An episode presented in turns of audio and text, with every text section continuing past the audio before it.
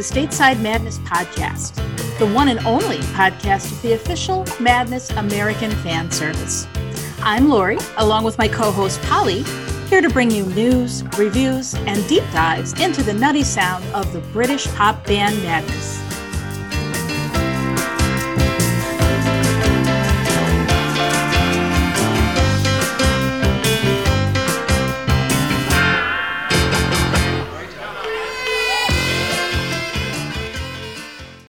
Everybody. This is Lori. I'm getting over a COVID infection. Now, this past weekend, Polly sat down with Roddy Radiation of the specials. Unfortunately, I wasn't able to participate due to my illness, but uh, it was a really good interview, and we are looking forward to playing it for you. So, Polly, thank you so much for taking the lead this weekend while I was out sick. And Mr. Radiation, thank you so much for generously giving us your time. And I'm very sorry that I wasn't able to participate. Hello, Stateside Madness. Today, our guest is the lead guitarist from such bands as the Tearjerkers, Bone Diggers, and many other projects. He's possibly the most notable for being the lead guitarist of the Specials and has written and played some of the tastiest guitar licks in all of ska. And now he's leading up the fantastic Skabilly Rebels. It's Roddy Radiation Byers, Roddy, say how, hello to how you doing? You Madness. yes. Nice to talk to you. Very good. Thank you. Um, so, Roddy, thanks for joining us here at Stateside Madness. Um, I know you've been busy uh, lately. So, how did the summer festival season treat you? Um, well, I didn't do a great deal of festivals really. Uh, not this year. No, I'm, I'm more or less semi-retired. Really, I just do the occasional shows here and there, and you know, it's about it, really. Fair enough. Well, here in the United States, well, you know, we're we're sort of getting more into the festival thing, but we, you know, we sort of envious of our UK uh, friends over there because it seems like you guys really do hit it hard. But uh, fair enough. So you're, yeah, you're uh, more or less living the easy life a little bit then. So you're. Well, I just I mostly sort of uh, babysit my grandkids. That's what I spend most of my time doing, you know. So I might, I should be coming over to California uh, in December to do a couple of shows for some friends. Birthday Beautiful. party, you know. Uh, Pomona and uh, Long Beach. So that, uh-huh. that'd be nice, you know and there's a possibility I'll be doing a festival in Borneo, of all places, Indonesia. That's uh, next month. Wow. Which is a long way to go. A long, a long ways indeed. Yeah. Uh, well, so uh, just offhand, when you're doing something like that, uh, is uh, do they, you know, are they paying for the entire uh, band to get out there? Yeah, yes, uh, it's uh, you know, so was, it was a guy who works for the government in Borneo. He uh, he's putting on. He, he helped run this festival, and he, and he saw one of my early bands in the eighties. Was a fan, and he uh, got in touch. So, uh, and they're paying for us to fly out there and uh, going to look after us and uh, pay us as well. You know. Wow. Well, very nice. Fantastic indeed. Yeah. Who? How many people get a chance to do that? Um, well, it's uh, it's a jungle country, you know. They're well known for being headhunters uh, a few hundred years ago, maybe less. so I hope they'll come back in my head. so fantastic. Um, yeah, let's get on to something a little bit more having to do with uh, the history of Roddy radiation. So let's go back to the beginning, um, the very beginning, really. How and maybe why did you start playing music? Uh, my father played in soul bands in the 1960s, and he got me on trombone when I was 11. And I switched to, to guitar when I was 13. And uh, I've played ever since, you know, and I'm 67 now. I'm still learning. Fair enough. Um, and so, would your first proper band maybe have been uh, the Wild Boys? Uh, yeah, really. That was about 1975. We were kind of uh, Bowie, Lou Reed, and early rock and roll. That's what we used to play. Fair It's like enough. pre-punk, you know. Yeah. Before punk thing happened, you know, in, in, in the UK. We kind of had that kind of look. We had spiky hair and drain pipe jeans and leather jackets. Uh, it was before the punk thing started, but we, we were probably more a bit glam rock as well at the time. Well, that comes up a great deal, oddly enough. Um, I've talked to um, you know Louis Alphonso about it. I've talked to Chris Foreman about it. Uh, I wouldn't really think uh, much of a Well, we're, we're all we're all that generation, so we all grew up in the, the 70s, and uh, glam rock was a big thing, you know, with uh, Marc Bolan and T Rex and uh, Bowie and uh, Roxy Music, and all those bands were, were, were at the top of the charts, Slade, you know. So we all kind of grew up on that, you know. Yeah, and and that uh, yeah, it's certainly uh, you know I, I started getting into glam independent of of ska, and so it's nice to see that uh, you know a lot of uh, a lot of you folks were into that too. Uh, being a big, big, big Slade fan myself, it's been fun to talk to people about that. Yeah, that was cool. Um, so moving on to uh, the specials or the Coventry Automatics, um, you were. Is it correct to say you were still in Wild Boys when you sort of crossed paths with the guys who were gonna be the specials? Um, I, I, uh, my band, the Wild Boys, split up in 1977, and uh, I was going to move to London and join a punk band. And uh, Jerry Dammers, the keyboard player in the Coventry Automatics, who later became the Specials, asked me to uh, join what became the Specials. So I ended up staying in Coventry, and uh, and it kind of took off after a couple of years, you know.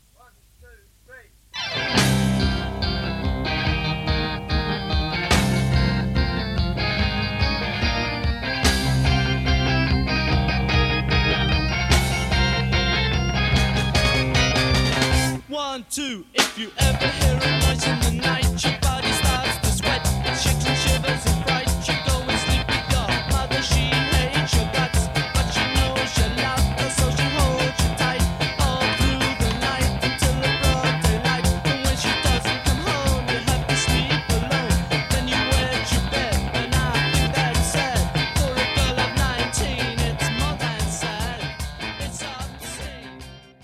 we supported the Clash. That was our first major thing we did, you know, UK tour.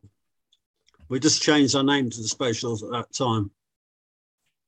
And uh, so you, in fact, you then um, so you shared management with the Clash. Is that correct?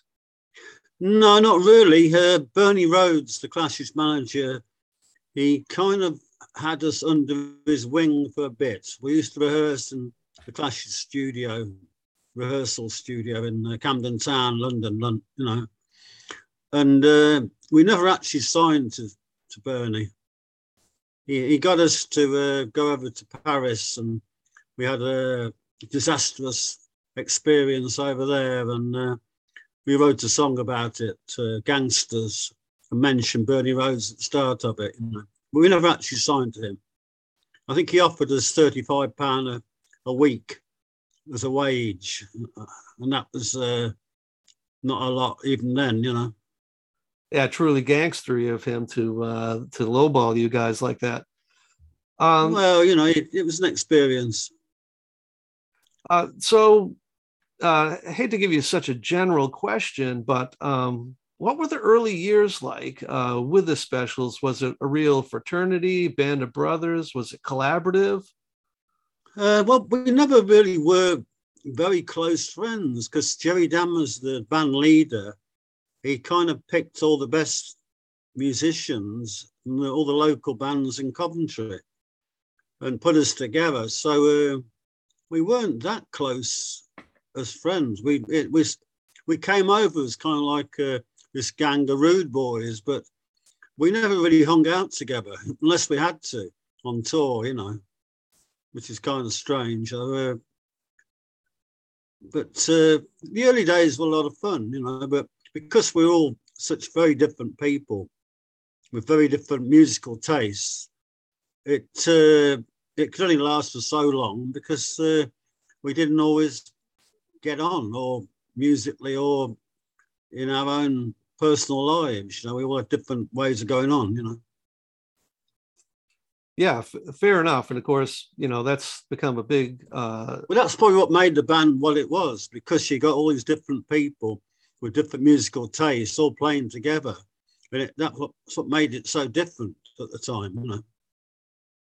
yeah, I, I, can, I can imagine that, and I suppose you know there there seems to be two ways that bands uh, go um, about getting started. Whether it's a it's a collaboration on the part of everybody, or whether sometimes it's not necessarily, um, I guess, entirely the vision of one person, but one Yeah. person Well, more it, or it less. was in a way because uh, Jerry Dammers he uh, got got me as a punk rock and roll guitarist, and he got Terry Hall, the singer, who was kind of a a punk singer, you know, and the, and the other guys, the drummer was kind of a Motown Stax soul drummer, and he got two reggae guys, two black guys, and you got a funky bass player who's into uh, the funk music and, and stuff like that. So you got like these very different kind of musical things all getting getting together and, and becoming a sound, you know.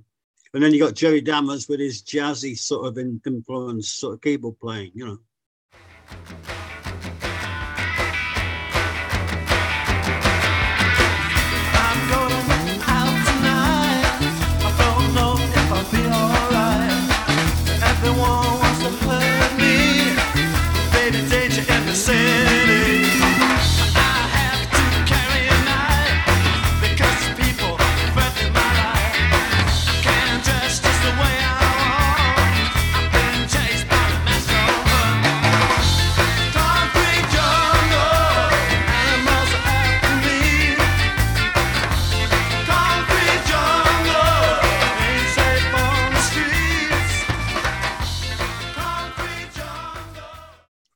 Yeah and that sound more or less became the template for um, a lot of the acts that would follow about that time um, so Well, like you say, Mad- Madness, uh, you know, like uh, Mike Barson, the keyboard player, he he had. Uh, it seems to be the keyboard players that seem to have the vision sometimes, you know. It's maybe because they're more educated or they've learnt to play with both hands, you know. sure So, uh, I think uh, they kind of showed the way a bit for the rest of the guys in the bands, you know. uh, yeah, yes, I, I suppose both artistically and then uh, maybe technically, uh, with many bands, it seems like keyboard players um, understand music theory a great deal better, and they bring along young well, guys. it- usually, usually find with keyboard players, they they usually have piano lessons at a very young age, so they learn how to read music properly. Where guitarists tend to be sort of uh, self-taught and uh, a bit more into the beer and the broads or whatever. You know, the, they're not quite as uh, I don't know, they're more rock and roll, I guess. Fair enough. Yeah, that is quite the motivation to get into playing music is pick up guitar and uh, and meet girls. Um, so I, I ask everyone from the two tone era that we've been lucky enough to interview um, this question, and it's uh, some people you know view it more or less like a bullshit question, but I'll I'll also um, phrase that by saying this is a little bit about what the fan base viewed the two tone era as. But back when it was happening, uh, was there any feeling that amongst the players in the two tone era that there was a real movement happening or something very special happening because of the uniqueness of um, the in- ska in the U- revival? yeah, well, in the UK, it was uh, for a couple of years. Uh, we kind of ruled the airwaves, you know, like the the, the pop music uh, program, Top of the Pops. You know, the, we'd have uh, all three bands on on the show, like, but it was it was a you know a, a mixture of music on, on this show, but sometimes you'd have the Selecter uh, madness and the specials all on at the same time and maybe bad manners or you know so for, for a couple of years uh, that kind of ska sort of thing was, uh, you know, was, was what was happening, you know, in, in the UK especially. But it was only a short period of time, and we only kind of wore what was the rude boy outfits for probably less than less well, about a year and a half. Yeah, we, we actually dressed that way. It was just an image that we adopted to go with the the musical style, you know. Was what we we were doing was mixing up uh, sort of punk rock with ska, you know. We we kind of because ska we, we sped it up a little bit, made it faster, and uh, made it the lyrics more contemporary, and uh, it it worked for some reason, you know. Yeah, that it did.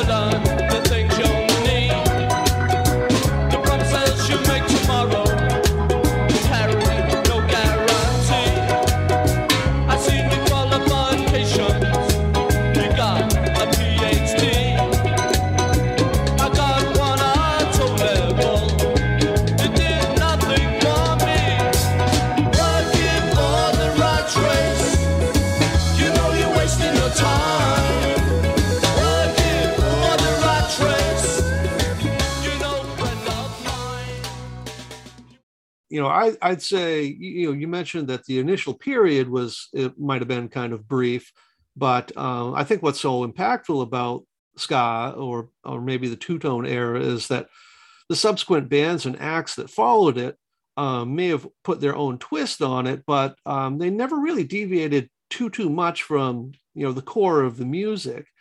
And whereas other forms, of course, over time, I think have um, have, have deviated so much that it really hasn't um, kept the movement alive. Uh, so you know, it I think it's kind of uh, it touched countries all over the world. You know, there was Japan and Australia, and Canada, America, South America, you know, even Iceland, all kinds of places had had their own sort of ska scene, their, their own bands. You know, and, and for and especially in the nineties in the states when um, you had no doubts and the mighty mighty Bosstones, and that became a whole a whole new chapter of, uh, of the music. They took it a slightly different way, you know, and, uh, and by that time we'd all kind of stopped doing it, you know, for a few years, and some of us got back together in the mid '90s and uh, started touring again as the Specials, and uh, you know, it, it was it was still happening, you know the people still wanted to hear that that kind of uh, sound. It's good dan- dance music. I think that's probably the main thing. It's like thinking thinking men and women's dance music, so you can dance and actually think about what the song's about. You know, whether they be political or social or whatever. You know. Uh, yeah, fair enough. And and you know, we're happy to report that you know while ska isn't the biggest um, genre out there by any means these days, there's still a, a very strong and vibrant community in it, and it persists with um, a lot of uh, young folks even still. So, uh, and and no wonder for the reasons you just stated. Who would you say the players in the two tone scene that you re- really connected with, whether it would have been some of the guys in the specials or some of the other bands? How do you mean, like so connected, like friendship wise or musically? Yeah, I- I'd say I'd say more or less uh, Well, I- friendship wise. I found I found a real pleasure playing with uh, the black guys in the band because, uh, especially Lynval Golding, the the black guitarist, taught me so much about uh, reggae and ska because I was I was basically a punk rock and roll guitar player, and I would I'd been to Bob into Bob Marley and a bit of the dub stuff and that kind of thing, but uh, he he kind of showed me the way and I learnt the feel from him, you know. And it kind of locked together, you know, the two guitar things, a bit like the the early Stones, where you had like Brian Jones and Keith Richards had that guitar thing locked in together. And me and Lynval kind of had that, you know.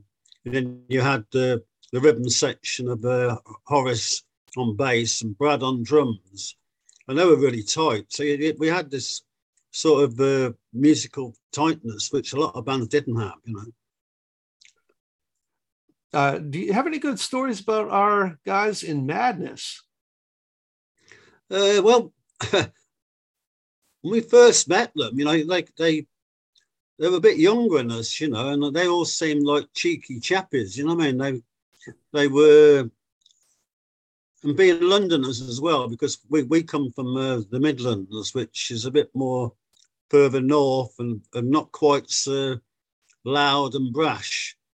But the, the Madness lads were kind of cheeky, you know, you'd kind of be talking to them and they'd take the piss, you know, out of you a little bit. They'd uh, take your hat off or go to shake your hand and then go uh, and just just generally sort of mess you about, you know. But they were having a lot of fun because they were younger and um, they came out on tour with us and yeah, I got on pretty well with most of them, you know. They were, they were good. They seemed to be having a lot more fun than we were, you know, because we were a few years older and we were a bit more serious musicians where they were just having a lot of fun, you know.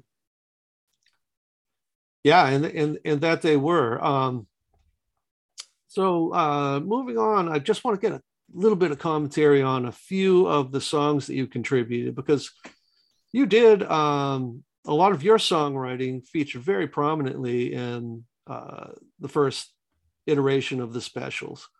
Um, so Concrete Jungle, that was a song you brought to the band, but there, you had an Yeah. earlier version of that, didn't you? Well, I, I used to play that song in uh, my band, the Wild Boys, you know, and, and Jerry had come to see the Wild Boys play. And I, I kind of think that Jerry asked me to join what became the specials because he wanted that song in his set, you know, like they, he wanted like a, a harder rock song, you know, um, in this in what became the specials music. And originally I used to sing it when we first when I first joined, and then Terry took it over. And uh, you know, I wrote Rat Race, uh, which got to number five in the UK charts, and Hey Little Rich Girl, which Amy Winehouse covered. Uh, God rest her soul, a, a few years back.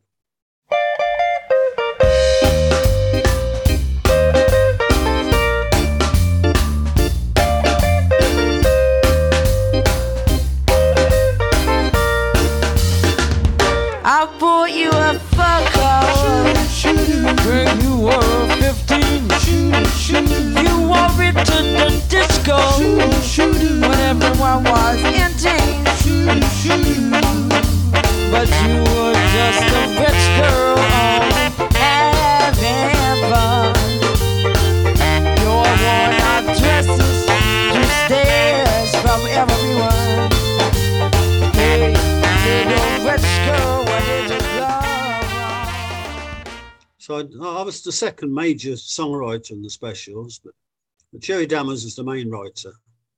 And when we did the, the Mark II specials in the 90s, I wrote a few of the songs for them as well, you know. I've always written plenty of songs. um, uh, back to Hey Little Rich Girl. I mean, how uh, meaningful was it to you to hear that fantastic version of that song? Well, it's kind it was kind of uh, someone told me Amy had covered it, you know, and I was I was pleased, obviously, you know, because uh, I liked I liked her singing style and, and her voice and that, and uh, I I phoned my publisher up and asked him for an advance, money wise. I went out and bought a, a Gibson Les Paul Gold Top it was a vintage one, you know. So when when uh, Amy Winehouse guested with the, the specials, I think, I think it was Glastonbury Festival, and I thanked her then and said, "Oh, thanks for covering Hater Richfield because you got me a real nice guitar when I got the money, you know." She was she was friendly. And another uh, contribution doesn't get talked about um, a great deal, but it's one that's uh, I, I enjoy quite a bit. Uh, was bragging and trying not to lie. All right, yeah. Well, like I say, I, was always kind of like the, the punk rock and roller, you know. So no, I was always into early rock and roll, and rockabilly was kind of uh, taking off about the same time as, uh, as, the, as the ska scene was. You know, there was a, a big mod revival and a, and a rockabilly revival as well in the UK, with the Stray Cats coming over and, uh, you know, the Levi and the Rockats, and there's quite a few different bands. So I, I was kind of into all that kind of stuff. So I did uh, Bragging Is Right to Lie, you know, and that uh, was given away as a free single, you know.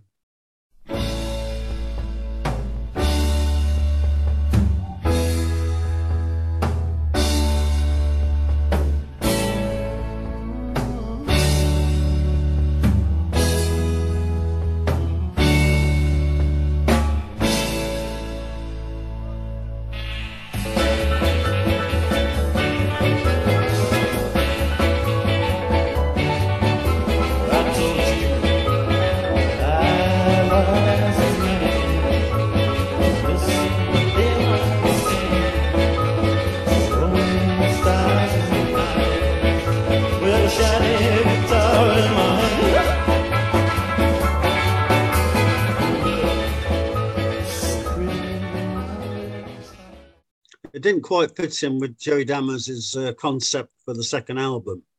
So I think that's probably why it was on the single, you know. But now it's all on the same on the same format anyway now. So And then, uh, so inevitably the day came. Uh, the specials broke up.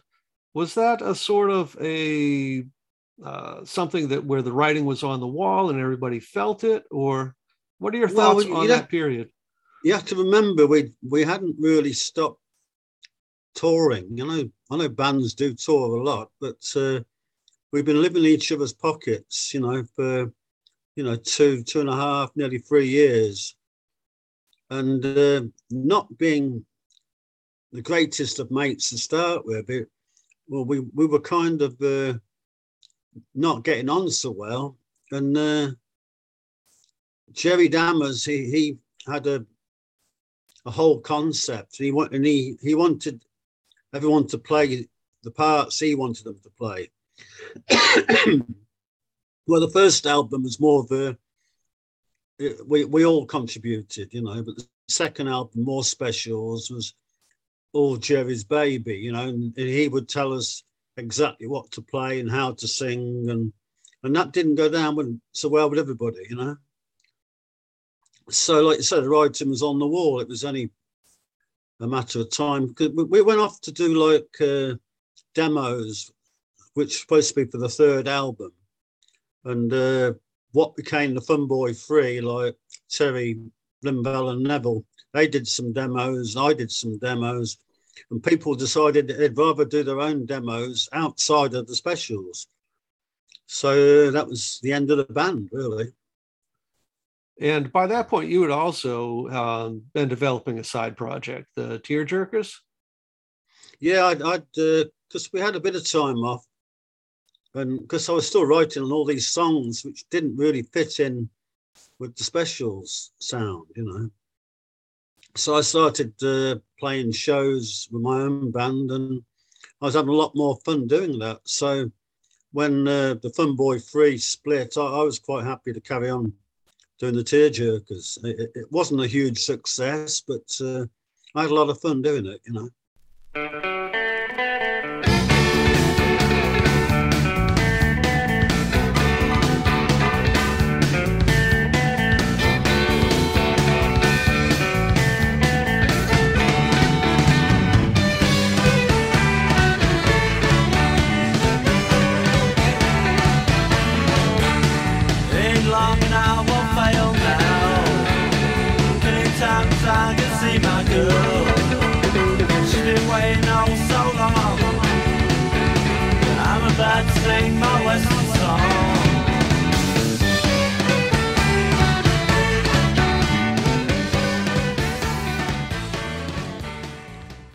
And you had uh, quite a few um, subsequent side projects or things maybe where friends had asked you to be involved. You had uh, Bone Diggers, the, the Raiders, and um, Three Men and a Black, which was essentially a a super group of yeah, well, a lot of people. I- like I say, I, I didn't just I didn't stop playing. You know what I mean? Like I carried on playing. I, I was in different blues bands and bar bands, and you know I kept busy. You know, and like Tearjerkers went on for seven years, and I was in a couple, like say, a couple of blues bands. Then I formed the Bone Diggers, which was kind of similar to the the Tearjerkers, but a bit more psychobilly-ish rocking blues, you know. I did that for a few years, and I did uh, some acoustic things with Pauline Black and uh, Jake Burns and uh, Dave Wakeling, and yeah, we're doing theatres and telling stories and singing songs. Know, it was a lot of fun. And then, like I say, in 1994, we were asked. Uh, some of the specials were asked back Desmond Dekker, and we did that, and that was a lot of fun. So the guys that did that uh, became the Mark II specials, and we toured uh, around the world for four years doing that. You know, I doing did Japan three times and numerous tours around the states. Till that finished in about uh, 1998, I think, 99. Did two albums and a couple of singles went out. You know.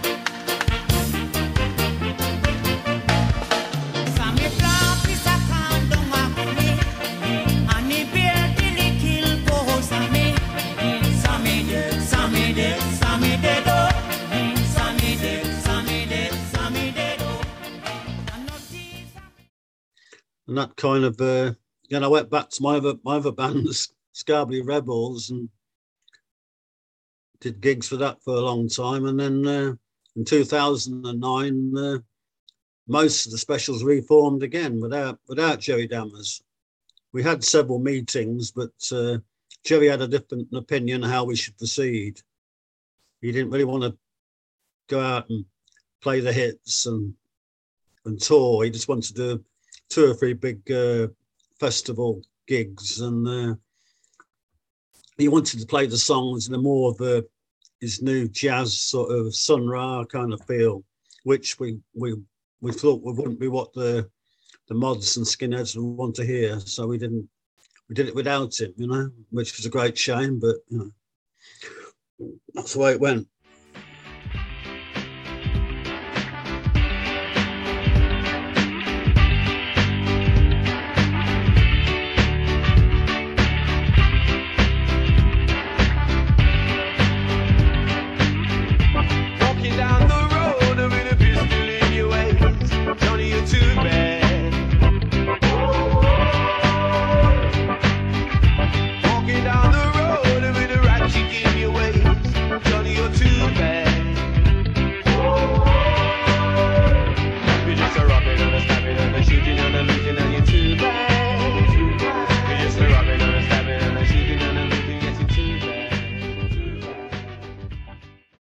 Fair enough. And um, so that does bring us really to um, what you've been doing for the most part for the past few years, which is Skabilly Rebels. Yeah, I've, been, you know, it's what I like playing really. I, I have to play sort of a, a specials heavy set, obviously, because people come to hear those songs. But I, I still managed to get half the set of uh, my more newer songs, you know. And uh, I've done uh, South America, about six or seven little tours around the states, California, and the East Coast. I've been on uh, Hong Kong the other year? Did a big reggae festival there. Um, several trips to Australia as well. So I'm getting about a bit, you know. Yeah, and, and like you said, it it's uh it it seems like you're you're happier and you're doing something that's a little bit more at the core of, of what you're about, and it, it Well, definitely obviously, uh. I'd, I'd like to play what I like, you know, like what I write, really, you know. Um, but so people that come to see me still want to hear those, you know, Concrete Jungle and Rat Race, and so I don't mind playing the songs I wrote, but I have to include uh, gangsters and um, do nothing, and you know, some of the classic special songs, you know which I have to do that because uh, people would feel cheated if I didn't play those songs. But you know that's that's the same for most bands that uh, which are, are famous for certain songs. You've got to play them. I dare say Mick Jagger's sick to death singing uh, "Satisfaction," but he's got to do it, hasn't he? you know, it Pays the bills. Um, yeah. So, what can fans expect from you next? Pardon what? What can fans expect from you next? Uh, ooh, good, good question. It's about time I did another CD, I suppose. But uh, yeah, I've got a, I've got a few songs left and maybe a few covers. No, maybe sort of ska, rockabilly, country. Maybe I don't know. See what happens. Very, very good. Um, and we'll be looking forward to that. Um, just out of curiosity, uh, what are you listening to lately, particularly if it's anything that's, you know, a little newer, a little not of your uh, your era? Well, I tend to listen to, uh, I don't know, sort of older stuff, I guess. You know, I like Johnny Cash and uh, Jimmie Rodgers, like the early country stuff. Uh, I like flamenco. I love, I love flamenco guitars. It's like a lot of early blues, like Jimmy Reed, and you know, I like Otis Redding with the soul. You know, like uh, my, my tastes go right across the board. You know, from uh, Patsy Cline to Billie Holiday, and you know, I, I like all sorts. As you, I think as you get older, you, your tastes change quite a lot. I still listen to a bit of ska and a bit of reggae, and you know, like, and I still listen to a bit of Bowie and you know, like stuff I grew up listening to as a kid. And but yeah, I'm, I'm kind of getting into blues and jazz more really recently. Maybe just uh, maybe I'm just getting old. I don't know. I'm not listening so much punk anymore. You know, I used to, but maybe it's just too loud and I can't hear the words.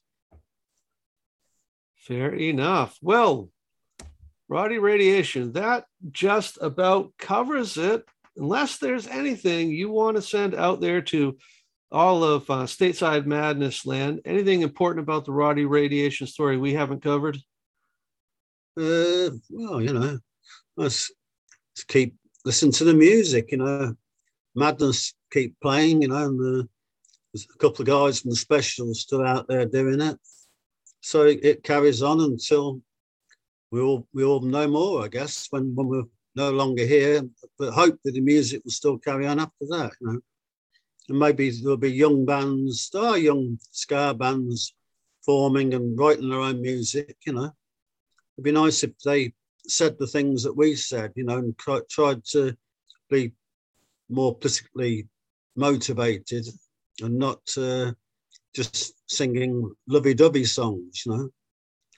Fair enough. Well, thank you so much for joining Thank us. you. It's been a pleasure. Always nice to speak with um, somebody that uh, I was quite uh, uh, fond of uh, back when I was a teenager. And uh, again, it's very kind of you to join us. All right. Thank you very much. Hey there, Stateside Madness. What a fantastic interview.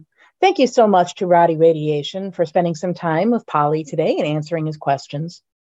I did edit in some of the music that Roddy Radiation has played in, and I will put the song titles in the episode description.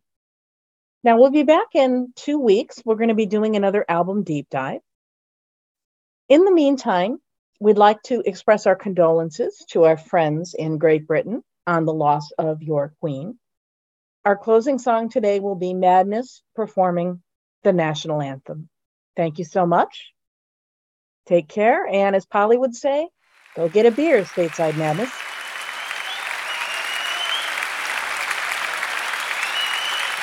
Your Royal Highness, a very warm welcome. Ladies and gentlemen, the national anthem.